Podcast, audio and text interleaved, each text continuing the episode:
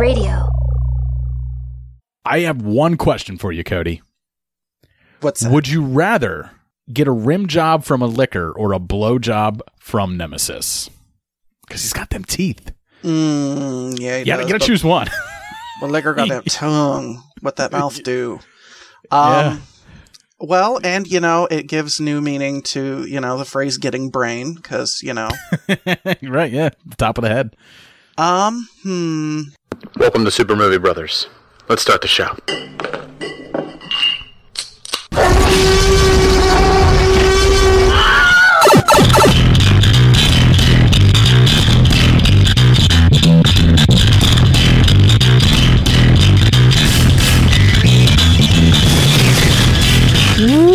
Welcome to Super Movie Bros. I'm your host, Super Movie Brother Dave. And uh, yeah, you don't hear Jay's voice. That's because Jay isn't fucking here. That's why. Uh, because he didn't see the movie that I saw this week. So I had to reach out and find people that did see the movie that I saw this week. And uh, only the Beard Brothers uh, from the Beard Brothers podcast have watched the movie. I reached out to all three of them. Only one of them answered the call, and it's my favorite one, the smoothest, the sultriest voice, and may I say, the sexiest of them. I am joined by Cody from the Beard Brothers podcast. How you doing, Cody? Living the absolute dream. Fucking A, you are, man, because you're talking to me. You know what I'm saying? it's it's never been anyone's dream. Uh, I, I once asked my wife if she ever had like sexual dreams about me, and she's like, "Not one, not ever." And I was like, "So you don't dream about sex?" She goes, "I didn't say that.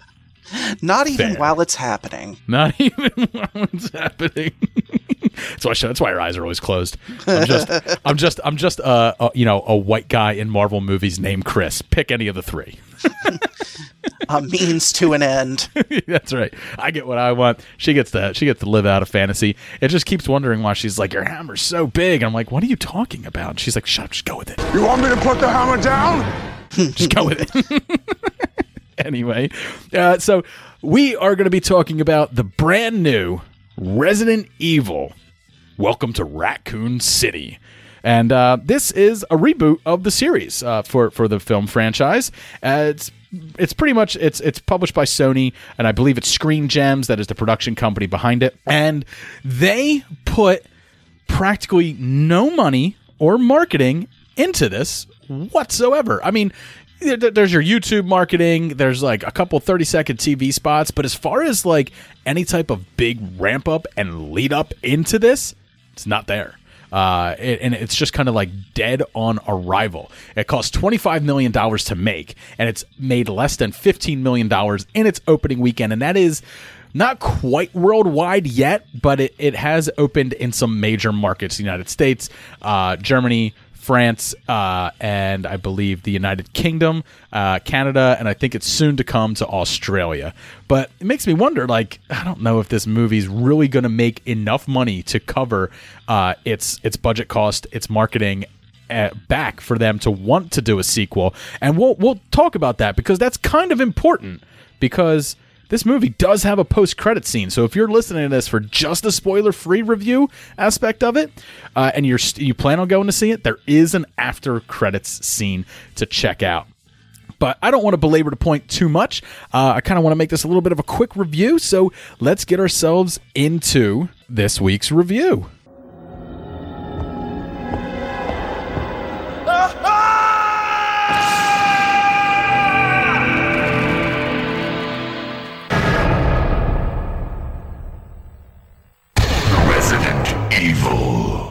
All right, and that was the menu for for Resident Evil on the Sega Saturn. I didn't play it on the Sega Saturn. I played it on the PS1 because represent, you know. but man, Cody, I want to start off with you, man. Just some general thoughts on this movie. Uh, how'd you feel about it? Did you like it? Did you have a good time? You recommend it? Stuff like that. I think that if you are a fan of the Resident Evil series, uh, particularly, you know, the early ones, yeah, you should go see it because I think this movie is pretty much just one giant fan service. Um, and I was here for it. Like, it didn't try to do, like, new crazy things with the story. I mean, it did in some spots, but really, I think just in an effort to like keep the train moving on on things. oh, you Um, mean completely ignore like the entire thing about stars and Raccoon City and totally, or to Spencer Mansion and just throw someone like Alice into it and just be like new character? Yeah, pretty much. Like, What? oh, I've got some zombie in me, but I'm also like telekinetic. How's that Yeah. work? I don't fucking know. Watch me do some crazy kickflips and stuff. Like, I don't. I that mean, series got out of hand like so quickly. Like I was kind of with it on the first one. I was like, all right, a little different than the movie, but like I get it. It was really cool when like that laser grid killed like your your squad leader and stuff like that. That was kind of cool. Uh, It was kind of cool. And uh, you know, oh, going to die down here. I was like, oh, chills, chills. I got chills. Look at that, goosebumps. They're, they're going up. And then uh, then the movie ended, and I was like, all right, so setting up some intrigue here, a little bit weird, uh, sciency stuff. That's Resident Evil, and then it ends with her in Raccoon City, and I was like, cool, Leon's coming up. Nope, Leon didn't come in until like movie five or six. And he's played by Michael Scofield. That's not his name. That's just what I call him. But it's Michael Scofield from Prison Break. I don't remember what his name is in real life. I know he was Captain guy. Cold in the uh in in Flash and, and Legends of Tomorrow, but that's about it. Wentworth Miller. I got there. there it is. I got there. Uh, but yeah, that that entire series, I watched it all, but it was trash. I mean, it was. It, it's like watching a Fast and Furious movie, or the um, or the other one. What's the uh? Oh, I can't think of it. Underworld, like the Underworld series as Mm, well. yeah. where it's just like they're still making these. Like there's still a market for these. I can't believe there's still a market for these. Well, I'm in, and I I got to feel like that's the way the entire general audience was when they're like they're still making these. All right, I mean I'm in. I'm in. it's like the AV version of like junk food. Like, yeah. You don't really get anything from it, but you know, it's there, so you'll ingest it. Paul W.S. Anderson gave us essentially like the TikTok time wasting version of Resident Evil, where it's just like, it's there. So I'm just going to watch it. I'm not going to really enjoy it, but I'm also not going to think a whole lot either. My brain is just going to be like on autopilot. No thoughts, head empty, let the zombies commence. The- yeah, exactly. Except it, it was almost like by by the time they got far enough into the series, zombies meant nothing. It's like the Walking Dead television show. Zombies were meaningless after a certain point, where it's just like everyone's just dispatching them so fucking easily, and I was just like, this is just not fun. But whatever. that's that's the old series. That that's gone. But Paul W S Anderson, where's he? He's producer of this movie. He's in. He's part of this. And uh, I mean, so I watched it, and like you, I, I picked up on some things, and we'll do some Easter eggs and some breakdowns at the end. Uh, you know, for when we do the spoiler section and stuff like that. But I did, you know, talking with Dylan about this and stuff after while I was watching it. Um, I was like, you know what, this is pretty cool. Like it, like everyone feels like a Resident Evil character, like a character from the games. Everybody's wardrobe matches that from the game. All the set design is like painstakingly ripped from screenshots of the game. Like, uh, you know, Raccoon City Police Department looks exactly like Raccoon City Police Department looks in the Resident Evil 2 remake. Spencer Mansion was done into such detail that that foyer you know, that very fancy way of saying foyer, uh, that foyer when they come walking in, the paintings are exactly the same as they are in Resident Evil 1. I believe the, the the HD remake, not not the originals. I don't think you could actually see the pixels that were. Yeah, I was gonna were- say unless you want to just throw paint on the wall or something. I mean, Yeah, it was just it was just a brown mess uh, surrounded by a frame. But like no, in the HD remakes, the paintings that they have up, they're they're all there, and there's some there's some lovingly thrown in Easter eggs, and some of them are even to moments of dialogue, uh, because the original Resident Evil was like its dialogue was notoriously bad. Um, it, it basically like just essentially to today's standards of hitting Google Translate from from Japanese to English, handed it to a bunch of of voice actors, and said, "That's your script." no one reinterpreted it into English for anybody, and that's why you get phrases like "It's a lockpick." I will give this to you, Jill, the master of lock picking. I mean, if that's not some Emmy award winning dialogue right there. Why they didn't get Helen Mirren to play Jill? Are you sure you want to give me this lockpick, dear? of course, you're Jill, the master of lockpicking.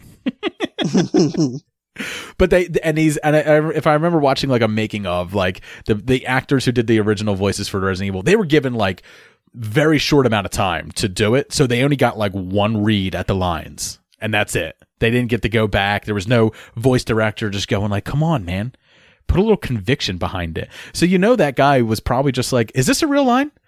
Is this a real line? This this Jill sandwich line?" And they're like, "Nope, you already said it. We recorded it. Just move on to the next line."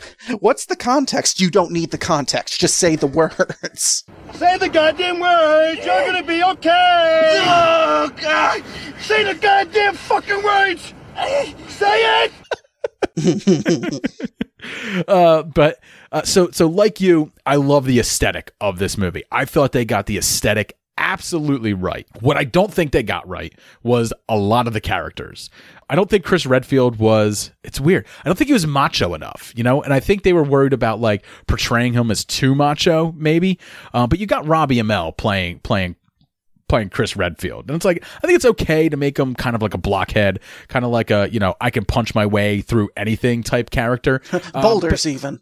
but they made him a very sensitive man. And that's and that's fine. I'm not saying there's anything wrong with men being sensitive or anything like that. What I'm saying is it's wrong for that character to be that way.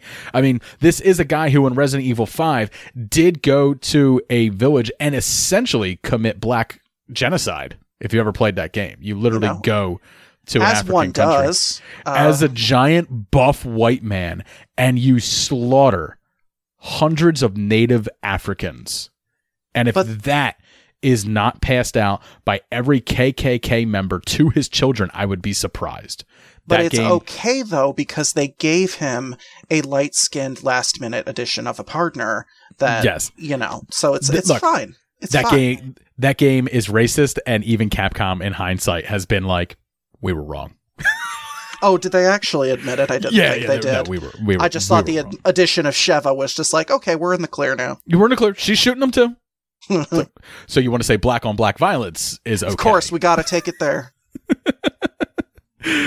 I laugh, but actually, I'm very serious. That game was very racist, and it's one of the reasons I didn't play it. But uh, so, but th- that's the portrayal of Chris Redfield. I felt like Albert Wesker. I don't want to get into the change that they made to his character because it's a bit of a spoiler. But they made some changes to to his character. Jill was mostly Jill, but she kind of got pushed to the background a lot. She, you know, and she was one of she was your main playable character if you were playing on easy mode uh, in the first game.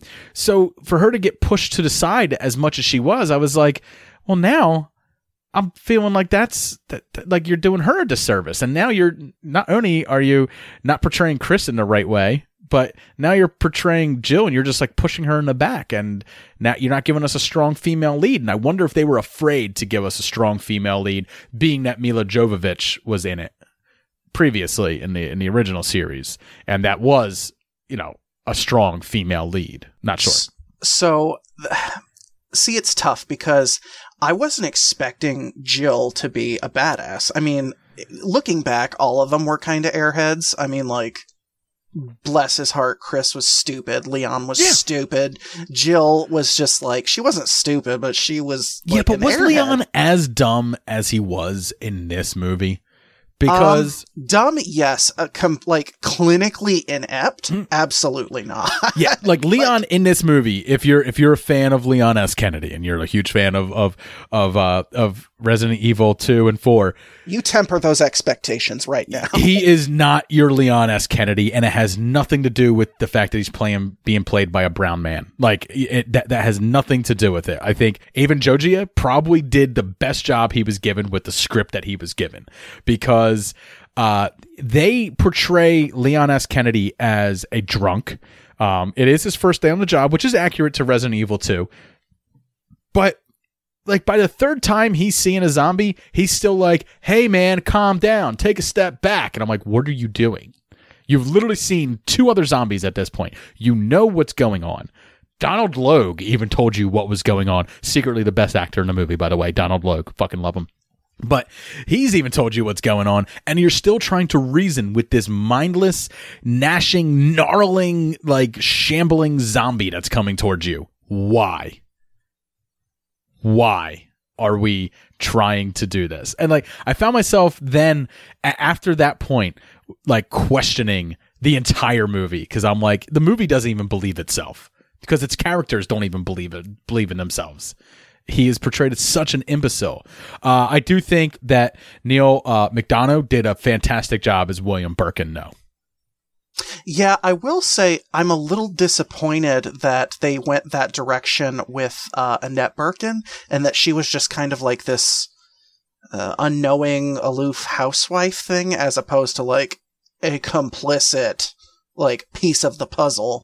right? Yeah, Um, yeah, and that, that's some of the stuff we'll have to get to in spoilers, but that's another character they changed. So, um, they what, but and what I found frustrating is the fact that here is supposed to be the Resident Evil that Resident Evil fans wanted, a more faithful adaptation of it. And I don't, I'm not saying that they should have made, you know, one and two, you know, beat for beat exactly like they were in the games. But what I'm saying is, you change the characters, you change the story, and aesthetically, yes, this looks like Resident Evil, but the words that are coming out of the mouth and the things that are going on on screen are not matching up with with my expectations as a Resident Evil fan, especially going into this when all the marketing it was essentially leading you to think that this was the faithful adaptation that we all wanted after the first Resident Evil movie came out, the ones that were directed by by W by Paul W S Anderson, and it, it's not that. It's not that. So temper your expectations right then and there because it ain't that. So it, there seems to be like, and for like whether it's video games, movies, if there's something being rehashed or redone, there's like this fear of like, well, we can't make it exactly the same. It can't be a 100% mm-hmm. faithful adaptation. We gotta, we gotta do new things. We gotta do fun things. And you And, also like- got to do enough to make it accessible to a general audience as well. Like it, it can't just be for the fans, but you have to throw in the fan service, and they do throw in the fan service. But there's ways to tell the the original Resident Evil storylines, uh, and, and truncate it a little bit, cut out some stuff, and make it something that's viewable as a two hour long movie. Now this isn't. This is about hundred minutes. It's not quite two hours, but I- and I feel like they they just failed to to do that. I mean, the pacing of this movie is all over the fucking place. It's one of the things that really bothered me. Is like I'm following the Stars team into the Spencer Mansion, and something action packed happens, and instead of like letting me cool down with those characters or moving on to the next set piece in that in that action sequence, I'm cutting to Leon acting like Barney fucking Fife, you know, bumbling around the the the RCPD building, and I and, and I'm just like I. Why am I doing that? Like, why are we bouncing back and forth between these stories? I understand that these two stories are going to coalesce, they're going to come together, they're going to gel, but I don't like the fact that I'm jumping back and forth between them. I think like a, a much better way of doing this is the story that that that you that you cut the most out of is you do like a prologue with the stars team going into Spencer Mansion. You know, the prologue you can get done in like 10 minutes. You know, the mansion blows up and then we start with Leon on his first day and we kind of follow him, leading him into then towards the end meshing with those other characters. So now you're following like an act 1, act 2, act 3 all of them together and now you've meshed the series together. Instead, they chose to just go back and forth, back and forth, back and forth, which doesn't give you any type of arc structure to the film whatsoever. So you're pacing, you're not you're not following along as easily as you could because the story is just coming at you at such a such a blindingly fast pace in in one scene and then you're on to the next scene and you're getting more pieces of the puzzle and they're just coming out of people's mouth as dialogue you know just dialogue drops telling you exactly what's going on. And i'm just like this isn't the way that uh, movies have previously shown me how to follow their plot. This is it's just not how how how, how plots are done. And um I was just like this the writing, I mean I'll leave the dialogue aside for a minute. Dialogue is cheesy and I think that's okay for this level of action movie, but it, it like the pacing was just absolutely awful. I kind of think that they painted themselves in a corner with that because of like the fact that they kind of redid the characterization and the fact that they were trying to possibly possibly market this to to people that weren't necessarily just re- I don't know, Resident Evil fans. Personally, I don't think I would bother with this if I wasn't a Resident Evil fan. Um, that's yeah, or at least have some cursory knowledge of Resident Yeah. Evil. Yeah, Um, maybe you dated a guy who played it and you watched him play Resident Evil 4. What's all this noise about? Yeah, Um, exactly. but but I think that because they opted to make these changes, that they had to or thought they had to do some like hand holding at the beginning, and then after that, it was like, okay, well, now we have to bounce off of that, and it just became the sort of awkward. Awkwardly paced thing that we know because of how they ha- had to introduce these things, and maybe that's an amateurish look at it, but that's just what I kind of guessed. Um, because while I'm no film expert, I will say that I did notice that as well, and it was a little jarring um, to to try and sit and absorb when you're constantly like, "Where am I? What's going on?" Exactly, exactly, and that's I, I I think that this movie threw a lot at you, um, and it it didn't quite.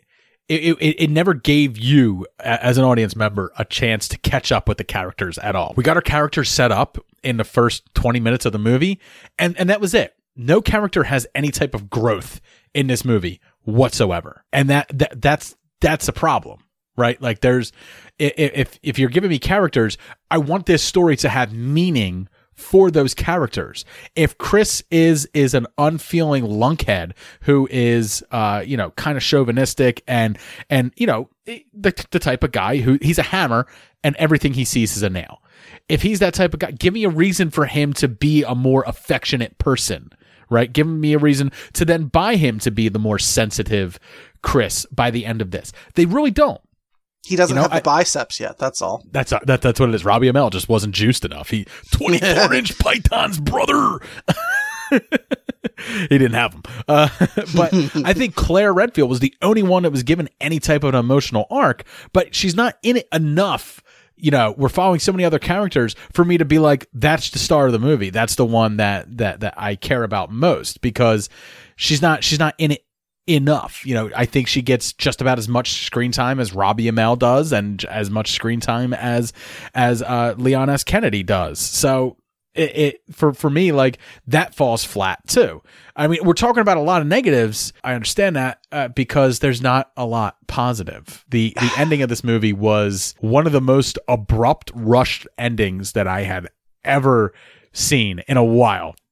It was literally like the uh, the editing team is like, "Hey man, they told us to get it in under 100 minutes." And it's like, "Well shit, where are we at right now?" And they're like, "We're at we're at this scene." And they're like, "Uh, all right, well cut this, cut that, cut that, cut that, cut that." Okay, they're on they're on the train. Cool, end. This is the end. Big bad's coming. What the, h- how's he dispatch them? I don't know. What are we going to do in the pickup shoots? A rocket launcher. Yeah. that Boom, sounds right. nailed it. That sounds good. And then what are they going to do? Then what happens? Credits. I feel like the problem with this movie happened on the editing room floor. And that's, you know, I don't think anyone ever comes out to make a bad movie ever. But I do think that the director and and screenwriter of this, Johannes Roberts, uh, you know, I don't think he he was out to make a bad movie. That's not to say that he's ever made a good movie. he did make The Strangers Prey at Night, so if you're a fan of the Strangers series, that's that's fine. Um, he That's does, a choice. that's a choice. Uh, I mean, the first, the first, The Strangers is good, but you know, the second one, not so much. Uh, and he does have a, a, long history of doing shorts and some some direct to to video uh, horror movies, including Forty Seven Meters Down and Forty Seven Meters Down Uncaged. So- Oh, yeah, yeah. Uh, but so I I don't know if you really put this film in the hands of a capable director that you know it, it's almost like by hiring him sony and screen gems wrote this movie off from the get-go and i feel like as fans of the resident evil series we were just given a disservice once again I think for someone who is starved for something a little truer uh, to the source material, um, i.e., not the Milla Jovovich films, it's something that either they expected the audience to overlook or otherwise uh, were vindicated that the audience were overlooked because I myself, I, I, I think, did. Um, because I had such a good time with it that, like, I it's like I could see the issues, but I just kept making excuses for them. Just like, oh, it's not that big a deal. It's You're just a starving man picking every grain of rice out of the bowl. Yep, doesn't mean that matter if it's got dirt on it. It's fine. It's a little dirty. It's still good. It's still good. It's just a little slimy. It's still good. It's still good. It's just a little airborne. It's still good. It's still good. It's gone. I know. Master was gracious enough to grant us with a bowl. and Oh, you and- thought it was gone. Here's another grain of rice, just when you thought it was done, and now it's gone. now it's gone. Uh, and I think that sums up like, like my feelings on the movie. But I'm not I'm not saying that like you're wrong. I'm not saying anybody's wrong for liking this movie. Um, you know, a- after I came up with my score for it, I always after after I come up with my score in my head, I like to go into movies and be completely you know, completely clear and free. So I don't check the Rotten Tomatoes. I don't check Metascores. I don't check anything like that.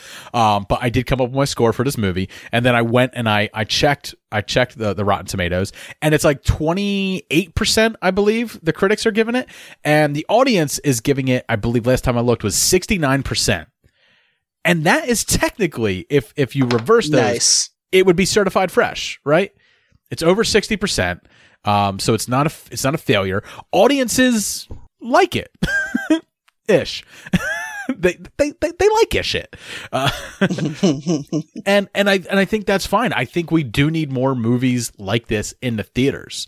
You know, um, it, it shows you that that we have a healthy theater market when you can throw a movie out that isn't a Marvel movie, isn't you know, isn't connected to to, to Disney in some way, isn't part of the of the uh you know Warner Brothers universe, or isn't uh you know some huge ungodly budgeted movie like Dune or or or, or like Bond. You know, it, it doesn't have to be you know a franchise movie because that's really all we've been getting is movies that are either made by Disney or they're a franchise movie, uh, or they want to be a franchise movie, and the studio's pushing them hard.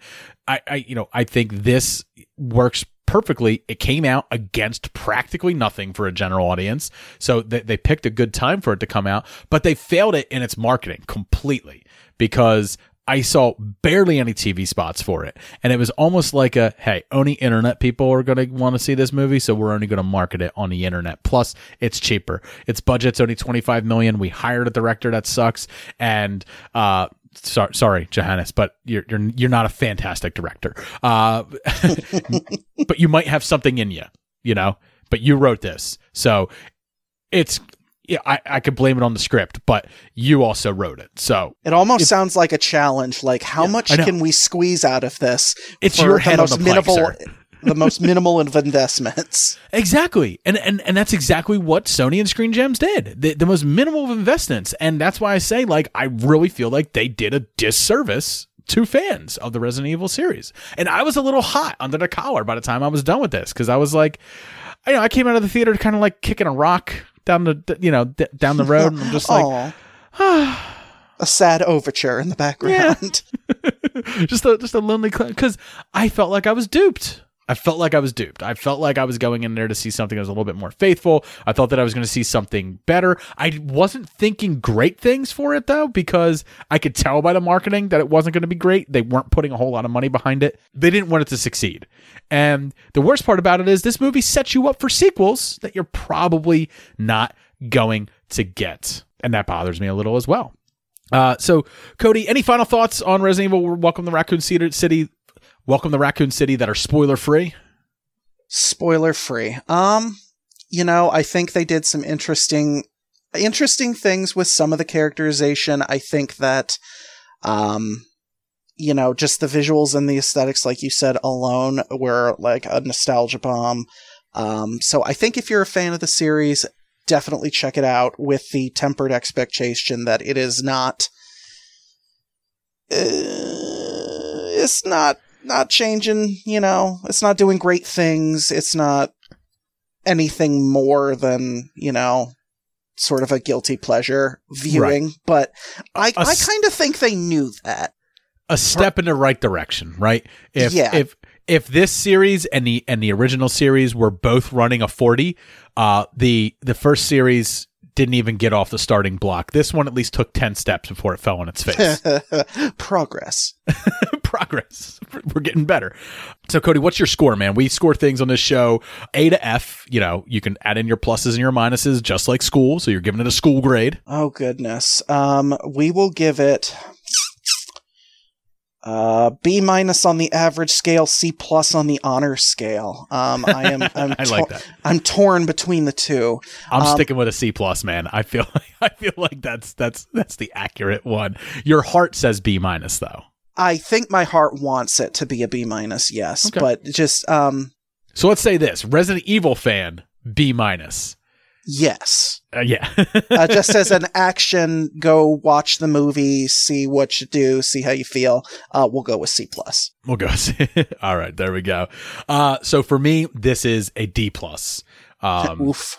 yeah, it's. Uh, uh, I. I mean, I really came out of this movie liking it about a sixty percent. uh, so no, I mean, fresh. Yeah. I mean, there's things to there's things to enjoy. There's things that kept me interested, right? I couldn't wait to see what happened next because I couldn't see some of my favorite stuff from the games make its appearance, and some of it did, and I was gleeful and I was happy when I saw that stuff. And then there was other stuff that I saw that I went like, "Meh." and I tried to review this movie without being angry fanboy and stuff like that. I tried to review it from you know a film watcher standpoint, as as as a guy who doesn't professionally review movies, would never call himself a critic or anything like that. But I did look at this movie and I was just like, these are the things that are kind of like wrong with it. And when I when I you know put it in my in my Venn diagram or on my pro con scale, the cons just really outweigh the pros. Um, and there's just a few really good pros that make me recommend it. I don't recommend this for the theaters at all. I think that this will be right at home on some streaming service. Since it's Sony, it'll probably come to Starz first. Um, so you might want to catch it on that, you know, early home video rental. I believe Which would be has- appropriate too, you know, stars. Yeah. Stars. Yeah, stars. We'll, we'll we'll we'll get into one of my disappointments, which is that right there. Uh, but I I uh you know I just wanted so much for this movie to be good, going into it knowing that it wasn't going to be good, but still hoping against hope and wanting it to be something that I truly loved. And it just wound up being something that I'm just so meh about. I'll probably watch this again. I might even own this video. I might even own this movie at some point. But I won't enjoy it. I uh, I could see this being a guilty pleasure. No, it'll be this is the perfect background noise type movie that I can chuck on, right? Like I can put this on like a like a Fast and Furious type movie where it's like I don't have to pay attention to the plot. The plot's meaningless, but um, it's got a couple cool scenes and some things that like if I'm vacuuming the house while this is on, I'll stop to be like, that was pretty cool. Okay.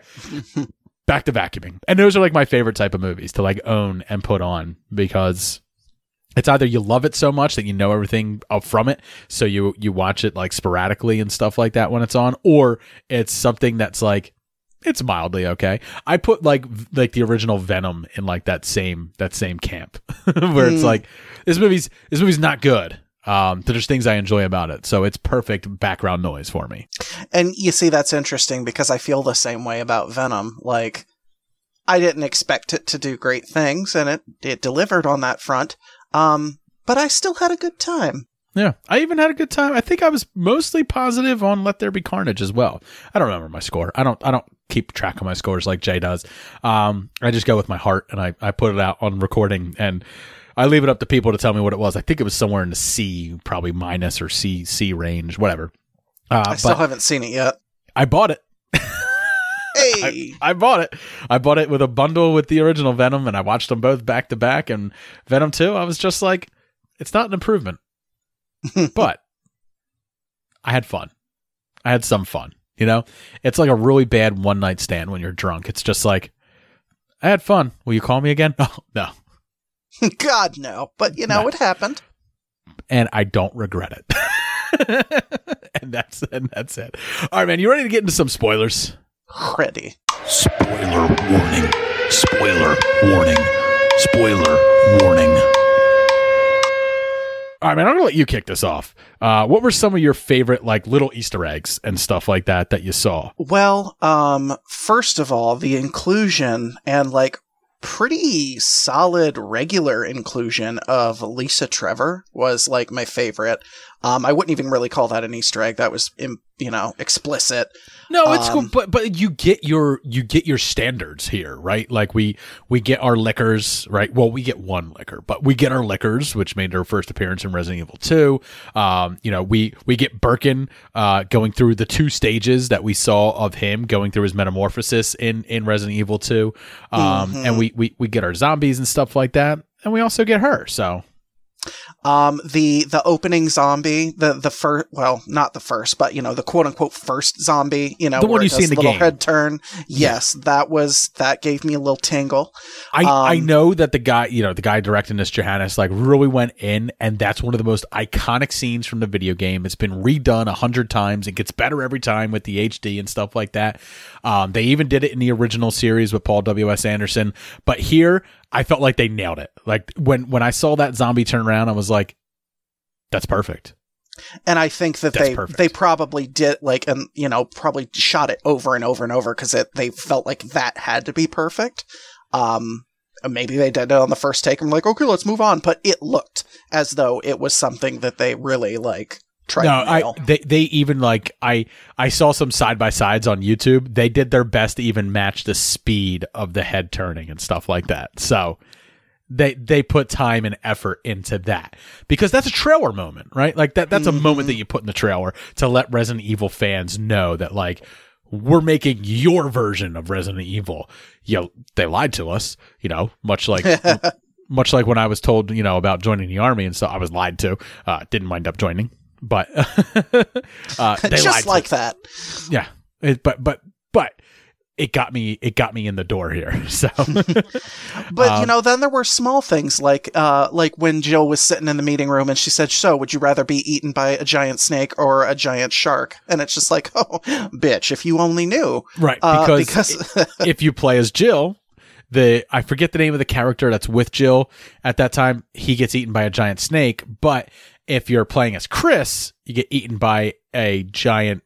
Uh, uh, uh, uh, I think it's a great white shark that's infected with the G virus or T virus. I think it's the T virus. They're both infected with the virus, but uh, yeah, yeah, I think it's Neptune and Hiss maybe. I can't remember their names, something but like that. Yeah. but yeah, I was just like, "Oh, what fun." Like and you know, that was early enough on and it kind of washed the taste out of seeing an alcoholic Leon for some reason.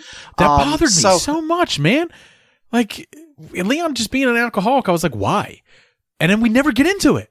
Yeah, like what does this add? What was this choice? It does. It adds absolutely nothing. It added to his ineptitude. That's it. They made him an absolute fucking imbecile. And it bothered me so much. And uh, if you were expecting Wesker to wind up being an umbrella plant in Stars, because first off, you know, in the story of the, if you if you're not someone who listen who, who played the games or anything, Stars like everything in Raccoon City is pretty much run by by Umbrella, and if Umbrella isn't outright running it, they are secretly running it. because even the chief of police uh, here, played by Donal Logue Irons, uh, he was in on everything. He was on the umbrella payroll.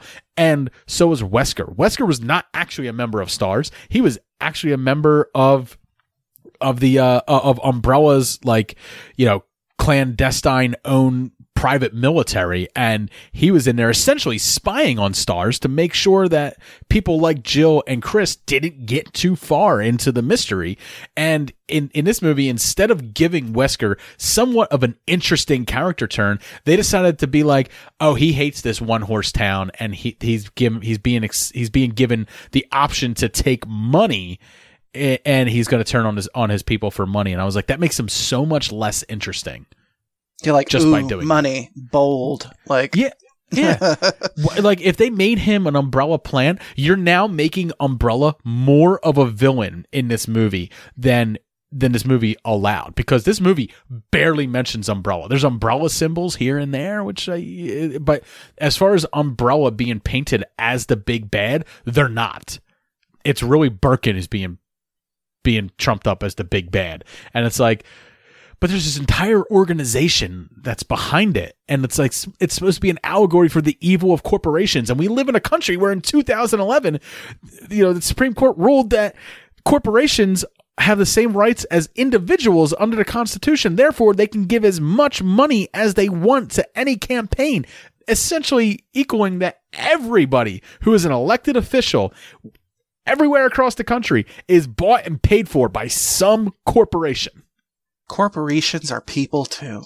How, but how is that not a more interesting storyline than Wesker just wanted some extra dough so he can get out of his one horse town? And you know, I was excited because when I saw, bless his heart, that Palm Pilot, um, and I was just like, oh, and you saw the map, right? And it's exactly Yeah. the same as the map in the game when you played the first game. And I was like, awesome. oh, okay, this is where it's, re- you know, quote unquote revealed that he was actually with Umbrella all along. And it makes his duplicitous, like, you know, buddy buddy, um, you know, stars person, persona, uh, that much more like, oh, okay, no, you know which, but he did, you know, it wasn't a persona. He was just, you know, one of the guys with stars. And then it was like, oh, this umbrella thing popped into my lap.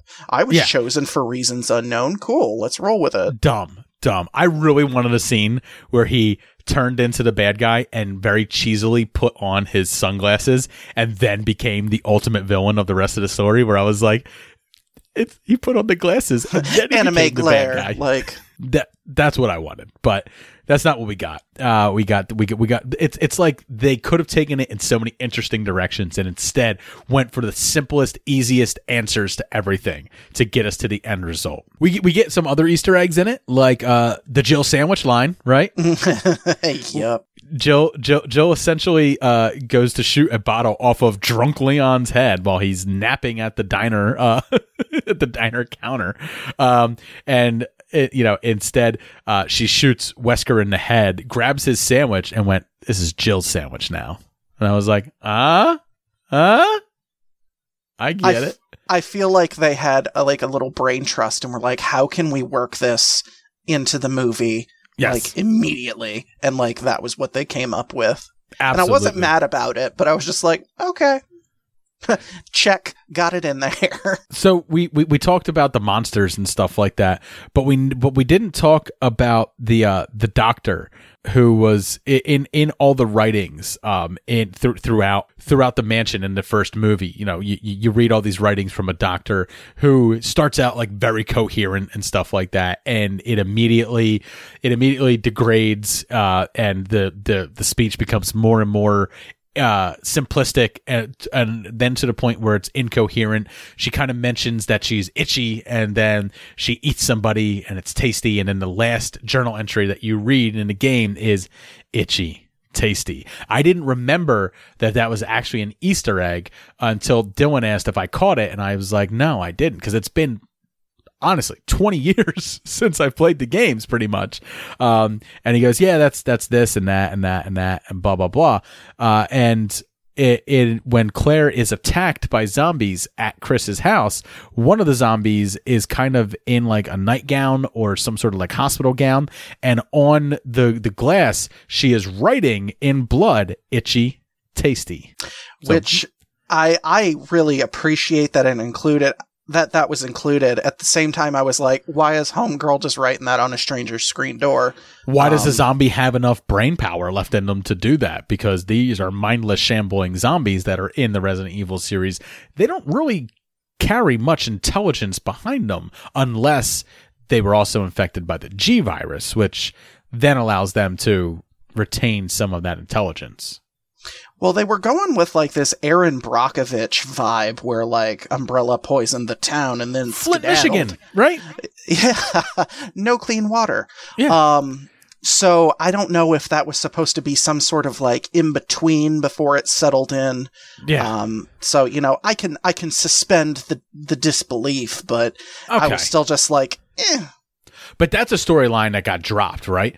Because you know we, we get the guy in the internet video that that Claire is like there to meet because she's an activist, which fits with her character in in in the games as well, and in some of the ancillary material. Like she, I believe she goes on to you know later on to work.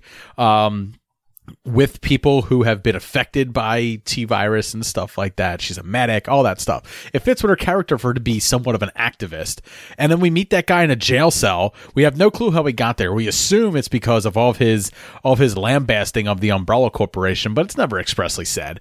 And then he is dispatched so quickly, and we drop the entire storyline about the G virus leaching into the ground to, to the to the uh, town's drinking water. That's just Kill gone. him with a tyrant, you cowards. One of the other things that I saw that I really liked was there was a uh, advertisement in the background in one of Donal Logue's scenes that was for health spray. Umbrella health spray. Oh, that's fun. I did not catch that. No character used health spray in the movie. No one was given an herb, although I did say it would be pretty cool if there was a character after someone got hurt, handed someone a spliff and said, Here, take a toke of this herb. It'll help. They're uh they're medicinal. It's They're fine. medicinal, yeah. But it's 1998, so it still would have been illegal because the movie does take place in 1998. Something we didn't mention. Um, it's kind of accurate to to the timeline. Uh, but other than health spray, we also got the Ashford twins in this as well, or at least a mention of them. Which they are huge in the uh, Code Veronica, which many people point to as as the best game in the series, uh, next to four. Mm, I have thoughts on that, but I, it's definitely up there for me. Um, it it really did some interesting things to the character, and I would l- characters, and I would love to see that get remade. Um, But it does think- tie all the stuff that Birkin was doing at, at the orphanage, which the, the front of the orphanage looks exactly like it did in Resident Evil 2 remake. Like they they, they made that look exactly the same. Uh, but it, it, it does it, it does a little bit for the story where now we understand what Birkin was doing with the children in the orphanage. yeah, and and it expands like uh, sort of Umbrella's reach and like just how far like what they're doing Yeah. goes. Um, you know, from there to other city to Antarctica. So you know, Yeah, but it doesn't tie it in enough. It gives you like a thread where like me and you who know a little bit, well, me who knows a little bit and you who's a fan of the lore can now draw that line between the Ashford twins and what's going on in the orphanage. But like a general audience member, it's just like, cool, a creepy video of twins, whatever. yeah, what are these children of the damned fucking torturing bugs for? Move along. Exactly. Uh, as we mentioned uh, earlier, Leon just kind of shows up at the end to take down the tyrant with with a fucking rocket launcher. We don't know where that rocket launcher came from. Standard cargo on an underground secret train. Yeah, Duh. but th- even the train, that is how uh, him and Claire escape in the second game. Hey. And then uh, towards the end, Wesker gets revived. Um, you know, we, we see Jill shoots him uh, because he was going to shoot a little girl, uh, Birkin's daughter. Um, and, you know, he winds up dying as a result of that. He gets revived by Ada Wong. Uh, with the help of a little bit of the G virus, and his eyes turn red, and he's given his glasses. This is the after credit scene, and this it didn't rub me the wrong way, but it bothered me a little bit because in Resident Evil 2, Ada Wong was working for Albert Wesker, not Albert Wesker working for Ada Wong, but she is the mysterious benefactor who offered him the money and gave him the Palm Pilot with the map of the Spencer Mansion, which led him to be like, "I want money." He was essentially Mr. Krabs in this. Money, money, money, money, money, money, money. Are you feeling it now? Are you feeling it now? Yeah, exactly. And uh, the, and it, and also this like sets us up for the sequel, right? Because now he can he can come back. He's a little bit affected by the G virus. He's going to become an agent of Umbrella, and he's going to want revenge on the people that did this to him, who are the survivors of the film. Um, but we probably won't get a sequel to get a tie into that. But at least we got a little bit of Ada Wong added in there because I don't know how you do Resident Evil 2 without Ada Wong. Yeah, I mean, they worked her in, I guess, as much as they could if they were just using her solely as a vehicle for, like, Wesker's mutation origin story or whatever. But, Pretty much. you know, because she was, if I remember correctly, she was the one that was like, they took that whole storyline away from her, I think, going to meet um, Ben, whoever, the guy in the jail cell. Um, because she was just supposed to be like the one going to meet informants to like spring something on Umbrella because that always kind of confused me with the games because I was like, you know, at first I thought she was trying to bring Umbrella down, but then she was like working with them later and then became like a huge part of it with Wesker and I didn't quite follow all that. So maybe well, I'm she's working for someone else who is treating her. She's essentially like a triple agent. She's she's pretending to be working for Umbrella while while working over Wesker, uh, and then later working over Leon. But she's not actually working for for Umbrella. She's working for another organization who has ordered her to infiltrate umbrella and stuff like that it's it's all very confusing. Like you can watch a 20 minute ada wong video if you want on youtube to really catch up but they kind of flip the roles here. Instead of ada being hired by wesker she's being hired by by uh someone else and we assume it's umbrella. But again this movie does not paint umbrella as they they paint them as shady but they don't outright say like they are behind it all. Which and I'm. I guess you can fill in the blanks a little bit, but I, I think that's what they were trying. I think that's what they wanted people to do is to just recognize that that white and red umbrella symbol and just go like, oh, anything with that on it, no good unless it's health spray. uh, just the fact that they were absent, you know, the fact that they weren't actively there, which I guess is also kind of the same vibe in the games. Like Well, you see not the remnants entirely of their work. absent because Donal Logue is doing his whole escape things, trying to get out of town in his car Oh, and stuff that's like that. right. Things got hunky. And yeah, things got a little hunky right there because as people are like maddeningly running through the streets trying to get away from the gnashing, gnarling jaws of zombies behind them, uh, there are umbrella operatives wearing gas masks who are mowing citizens down. And uh, e- even though no one is ex- like, there's not a name badge on the soldier that we see and it says hunk, but uh, it, you know, they, they But you turn. know. Yeah, they're wearing a gas mask, and you're like, oh, that's that's what hunk looks like. So there's a there's a hunk reference in there, but it's still not enough to just like I wanted something that like really tied this all into Umbrella to make me. I really wish that Erin Brockovich Flint, Michigan storyline went somewhere. Yeah, it. I mean, it just seemed like an interesting way to a, a vehicle for this, you know, spin on things. So, because I mean, I guess we never really did get to see much of a build up to the infection of Raccoon City. So this was their way of showing the city as a city and not like the wasteland it was before it was wiped out. Well, Um, speaking of uh, like you know the outbreak of Raccoon City, I missed out on one of my favorite scenes in the entire Resident Evil series, and it's the very beginning of Resident Evil Two, where you're Leon Kennedy getting out of the police car, surrounded by zombies, and you have to like essentially waste all your ammo getting to the front door of of of Raccoon City PD. I really wanted that scene. Instead, we get the truck crash and stuff through through Raccoon through, through, the Raccoon City PD, which is almost exactly like it happened in the remake game. You know, the truck driver eating cheeseburgers and stuff like that. The the dog wasn't there, uh, but you know, you we still get all that, but we don't get Leon essentially like fighting off all the zombies and stuff like that, which is always one of my like what a way to open a game, right? Is to throw you into this hopeless situation where you're, going to die a couple times before you figure out how to get out of it alive. You got to respect the game for that. Trial by fire tutorial. Exactly, exactly. Um, so I kind of missed that scene. Also missed the scene of of uh, Dobermans, uh, you know, T virus Dobermans jumping through windows and stuff like that. Didn't get that. Very upset. No, you did get one where you thought uh, Irons was going to get bit in the ass. That was cute. yeah, Uh, but instead Irons gets his prostate tickled by a by a Licker. Which brings us back to the question we opened the show with: uh, BJ from a blowjob from Nemesis, or or uh, analingus uh, from I a just- Licker. Uh, uh, Nemesis is one of my favorite villains, but unfortunately, I don't think he would be as tender as I require. As he's on his knees, he looks up at you with his one good eye. Stars. yeah, uh, I mean, unless Just imagine you if you had his controls, with them tentacles, you can control him and make him do whatever you wanted. what I would do is make him carry me around everywhere because he got that upper body strength. So I true. would never walk again. Sure. Until halfway through the game, when you've blown him up with enough rockets from your rocket launcher that he's just kind of like this weird, scrawny tentacle monster. Uh, he ain't scrawny. He had some beef to him. Besides, that's just more appendages with which to carry me.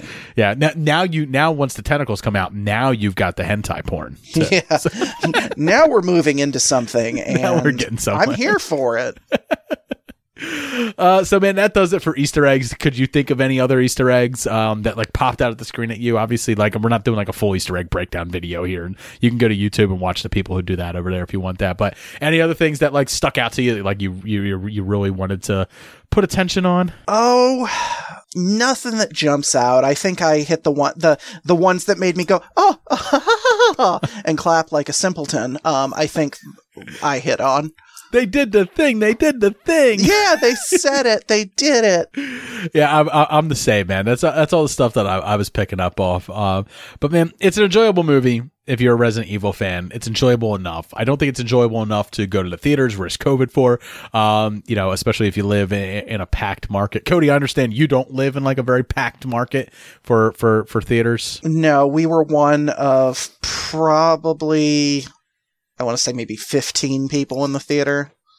So, Now, since I saw this on a weekday, it was empty. But from what I understand, like Friday night, like they had a lot of people in there, and a lot of people uh, were, apparently kids and stuff like that. So, um, younger, I, I say kids, but like younger than me, you know, late teens and stuff. So, I was, no, we did have this one kid behind us who was not having it. Um, he was clearly terrified, but his mom wanted to see this movie, and she just was like trying to talk him down. And I was just like, "Oh my god, Jesus Christ, take your kid and go."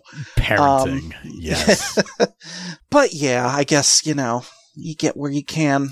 But ugh, hearing him scream during the oh god, what it was something in the mansion. There was one part where he literally screamed out loud, and I I jumped at him, not based on what was going on on the screen because child was screaming in my ear. But you know details. Oh, I just remember another thing they cut out. Uh, speaking of children, the whole point of Birkin chasing down his daughter is that he wants to mate with her because he needs a pure blood mate for the G virus. You know, suddenly I'm not so sad about certain things being cut out. That's a thing in the games, man. Uh, it also happens in like one of the animated movies where uh, where another guy turns into a tyrant and he's looking for his sister because again he needs a pure blood mate to procreate with. A lot of incest, man. Which is funny because uh, if I remember correctly, the tyrants ha- were like full Kendall. So, Oh, they got a Quaker. oh, there you go. Like Do a it like bird- a chicken. Yeah, like like a bird or an alligator, you know, any type, any any type of any type of fowl or uh, or lizard, you know. so that's gonna do it for Super Movie Bros this week. Cody, I really want to thank you for joining me and talking about uh, Resident Evil. Welcome to Raccoon City with me. Um, this episode wouldn't have happened without you. Well, I mean, it would have, but it would have been 15 minutes, and it would have just been me talking into the ether, and about 10 or 15 people would have listened to it and been like, Dave's really boring on his own. That's, that's very true. Uh, Cody talks to me on, on our video game chats and he knows that like when I'm, when I'm not on the microphone, I am not like this at all. I am not a fun person.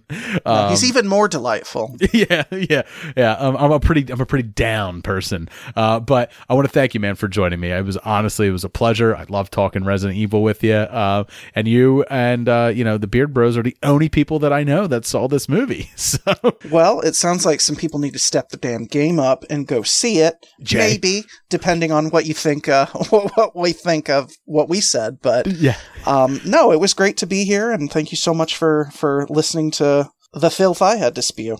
absolutely, it was a blast. Why don't you tell everyone where uh, where they can listen to you, more of you, that sultry, sexy ass voice of yours. Oh, bless. Um, so we are the uh, Beard Brothers podcast. You can listen to us really wherever you can listen to any podcast. Um, I know we are on taking a little bit of a hiatus right now. Um, Dylan is working for um, a package delivery service, and of course, being that it's right before the holidays, they are ramping up super hard. Yeah. Um, and uh, AJ has got stuff going on with his work and about like 50 other endeavors because your boy is busy. Um, so we're taking a little bit of a break and kind of just recording when we rec- when we can record. It's not uh, as structured as it has been, but that's just more time to catch But, there- up and but there's a ton of backlog, yeah, to check out. Ton of backlog. So go check them out. love to have you. And then, of course, um, yeah, we're, we're going to put all our shit in the description. So uh, if you want to reach out to us on social media, it's over there. You want to call, you want to leave a message on the hotline, that's in the description as well. Um, you want to leave us a review on iTunes, that's fine if you listen to us on iTunes. I don't listen to us on iTunes, I listen to us on Spotify. I think it's a better platform. Just saying. Just- Way to alienate your Apple listeners. I don't want to alienate them, but like I'm an Apple, like I have an iPhone, but like what they changed how iTunes works, and now like when I go to f- try and find new podcasts, I find like nothing new, and it's just like it's every celebrity and whatever podcast they have that's pushed to the forefront. And I'm just like, I don't want this. If I wanted to listen to celebrities, I would just watch their interviews with Stephen Colbert. Fuck them. I don't care. I will. I want to listen to real people like myself have real conversations like we just had tonight. So um, I, I go to Spotify because I think they're better uh, with their algorithm of, of showing me what I want to listen to when I need a new podcast. That's it. Uh, we also have a Patreon. So patreon.com, Super Movie Bros podcast over there. Check it out. I want to thank all of you guys for listening. Have a great one. Cheers. Take care.